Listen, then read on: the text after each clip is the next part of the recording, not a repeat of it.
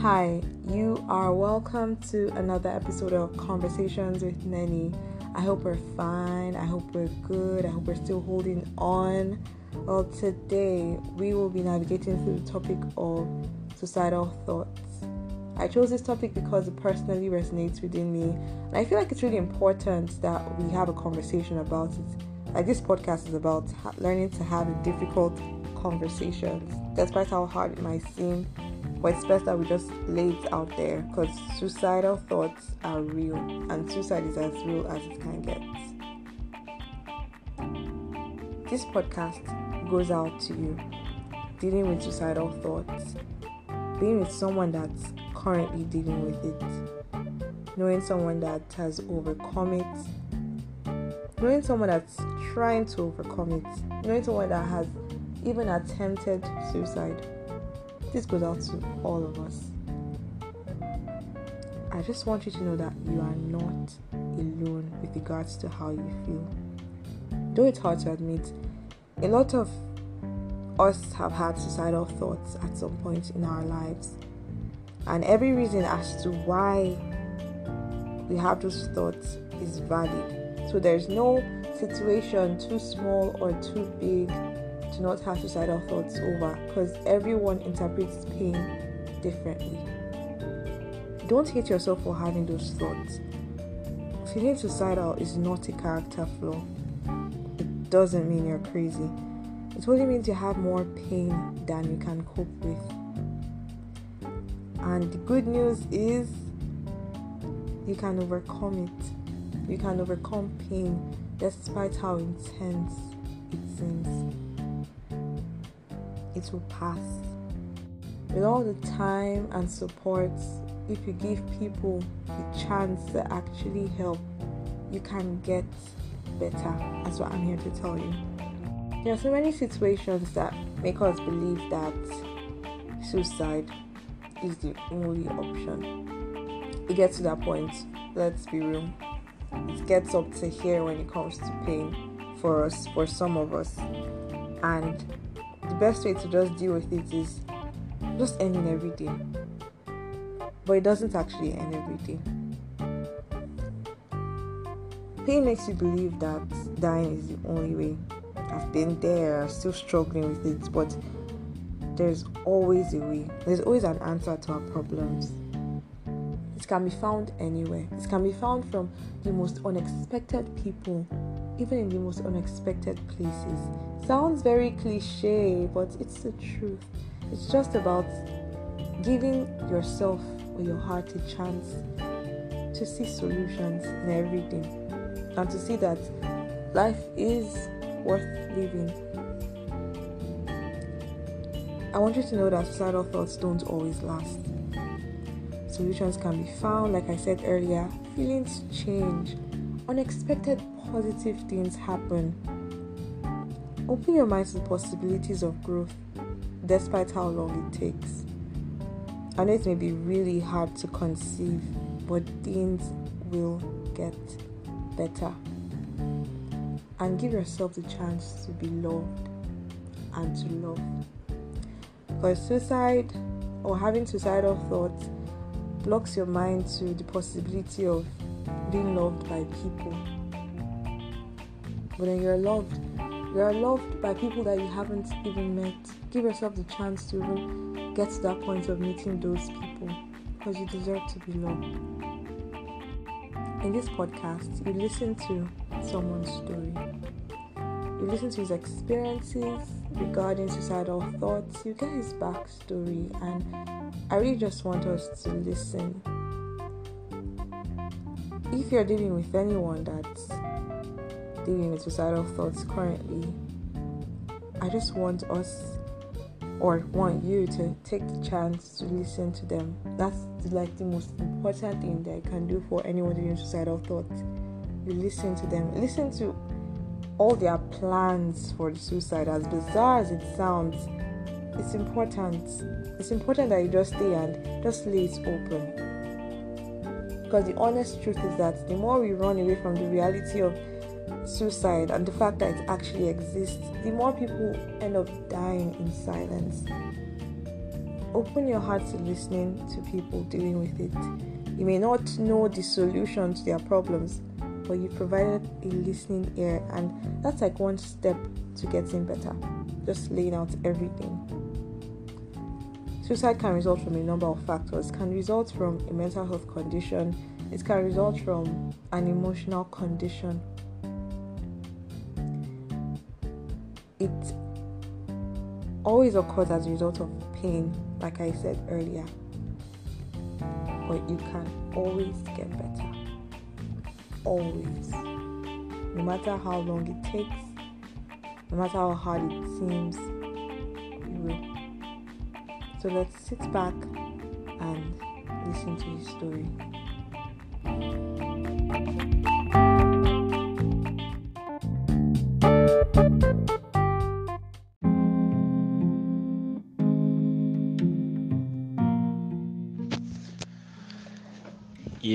Um, where do I start from? Okay, well, a series of events. I was born into a situation where I basically didn't um, stay with uh, with my family, so it was more or less like broken home. My mom was in Nigeria, my dad was in Ghana, and I was moved around a lot. So I came to Ghana to live with my dad and um, there was another woman who was my stepmom, and that woman put me through hell. The maltreatment, going days without food. I was beaten a lot, and not with just um, like normally how you spank a child, but with with um, items in the home, being hit on the head with a pistol. It was it was it was crazy I had to sell, um, go from house to house to sweep, clean, weed around just to make ends meet. There were days I even had to sleep outside just because I went out to probably watch football or I didn't come home early. You understand? And this went on for time and time again. And each time I told my dad, it was like he just did nothing about it, he paid no attention. It just felt as if everyone had neglected me and it just felt like I kept ranting and ranting about the same old issue to everybody. So at a point, I just felt like, why do I keep telling the same story? Because it's as if no one is listening. The maltreatment was terrible. There were days that when I I, I took my shirt off, I, I felt terrible because I could count my ribs. You could just see my rib cage visible from my skin. I was so malnourished I barely had anything to eat to wear. I wore the same clothes for God knows how long. My slippers were torn. There were days I just had to walk in the street with my bare feet. And in all that, it was as if no one was paying attention. Anyone who saw me just said, Look at a kid with potential, and yet see where he is. I couldn't get hold of my mom. My mom didn't care. No one cared it, just felt like I was wandering alone in, in the world. I was invisible to everybody. No one could hear my pain, no one could hear what I feel. Not even feeling what I feel, at least. I just need an ear. So one evening, I just woke up and I felt like, why not end it? It was something I just played around in my head time and time again, and each time something bad happened, I just tried and tried and tried not to think about it, but then it was getting inevitable. It, it was more or less emotional and also physical abuse that got me to that point. It wasn't spontaneous, it didn't just happen that I woke up one day and wanted to end it. I started having those thoughts um, event after event when one thing happened. It just came to me gradually but then, what actually topped it all was one time I fell sick. I had um, malaria and I couldn't even stay on my feet. And I get home and this woman is like, Hell no, I'm not going to any hospital. I should just go and lie down. I was lying down, shaking. Even though the weather was very hot, I had a bunch of clothes and blankets all around me, and I still felt cold vomiting everywhere and this woman just gave me two big buckets that I should fill a drum with water. without eating nothing. I just carried the buckets and went to fetch the water. So after a couple of steps, carried my bucket, I fell. The water poured all over my body and I was already cold. It was terrible. I, I could barely get back to my feet. So I had to be carried home alongside the water. And that night, it was a Friday. Everyone just left the house. So with the little money I had on me, I actually decided that that was the evening. Let me just end it and be done with it once and for all. I hadn't told anyone about my plan yet, but it was something I just wanted to do so that the pain and then the anguish of thinking, wondering whether I had anyone else in this world would just stop. So, going through that stress, I left the house and then I bought uh, rat poison. I bought this rat poison quite, quite cheap actually. Came home. Yeah, I, I was a bit naive, thinking probably I'll be forgiven if I died because of what or what I was going through. So I just mixed the rat poison with water, and it was it smelled terribly, ter- very very terrible. But then I, I I drank it, and with, when the pain started, it was hell. And that evening, everyone else had gone out. They went for an all night, leaving me at home because I was ill. So I um, after a while, I managed to fall asleep. I just drank lots of water when the pain was too much. Managed to fall asleep, and somehow, by morning, I was still awake. I somehow didn't die. Yeah, I did. I did make it. So in the morning, I actually I had this funny thought that probably the rat poison was expired, and I went back to look for where I had thrown um, the paper away because I, I wanted to dispose of any trace um, as to what what I did to myself. So even after mixing the rat poison, I still managed to go very far and then throw the paper away. So while walking towards where I threw the paper away, I saw this um, new poster that had been posted the previous night. Um, the next door house. We we lived in a slum, so people posted anything anyway. And the oldest inscription on the poster, no condition is permanent. So that just stayed with me. It kept ringing in my head. And when I got home, I felt like, no, I, I have been given a second chance. I had no side effects, no pain whatsoever. I just survived something that probably some kids will not survive. And I was I was just 11 I'm 12 years old back then when this happened. So um, I, I didn't talk to anyone about it for about six months to a year. And finally, I opened up to a friend. So from from there, I got in touch with an elderly person who was um, at the school where I was. I attended, and she talked to me, calmed me down, supported me, and there were days that she just sat down to listen to all my problems. Not that she could do anything to help, but then she just sat and then listened to my problems. And sometimes she made jokes about me going through with my plan and all that, just to make it seem like, ah, yes, it happened, but then you're you're still here. So it's something you can look back and say that no, you wouldn't do it again and she made me understand that even in anything I'm going through, there is still hope. I shouldn't be in haste to end it all. Because if I do end it all, then I'm telling everyone and I'm telling life that, well, it's not worth living and probably the enemy won. So, yeah, that's kept me going. And yeah, I do believe that no condition is permanent. There were times that it, it did occur to me that probably I should do it again, but with consistent speaking to this lady, speaking to her time and time again, I think it really helped. It really helped. She made me open up and I, I began to, to see a new perspective to life. yeah, invest in my education, spend my time where I belong. Try as much as possible not to put myself in situations where I don't belong. So basically, what I I, I, I did was I actually focused all my energy into bettering myself because as time went on, I had to leave home and then begin to fend for myself so that I don't have this pressure of trying to please anyone. And with time, I think it's been it's, it's been better. I've not had that thought in a very very long time.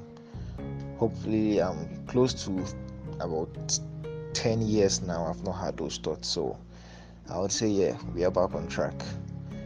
And knowing that no condition is permanent, yeah, I still have a reason to live because I know it's a gradual process, but I'll still get to the top. And for people out there who are going through similar situations or even worse, well, I'll still leave you with the same message no condition is permanent. Try as much as possible to get someone you can trust and talk, speak about it, speak about your issues. Even though you might feel that there is no one out there to listen, I can assure you that, yeah, there is at least one person that would listen.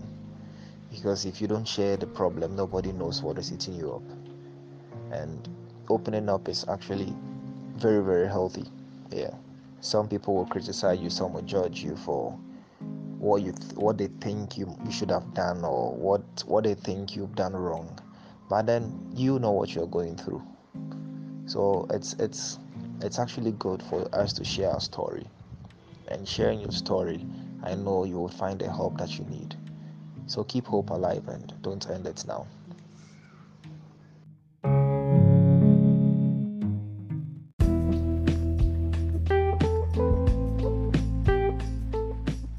I hope his story inspires you to live because you deserve a chance to become all that you've dreamt of.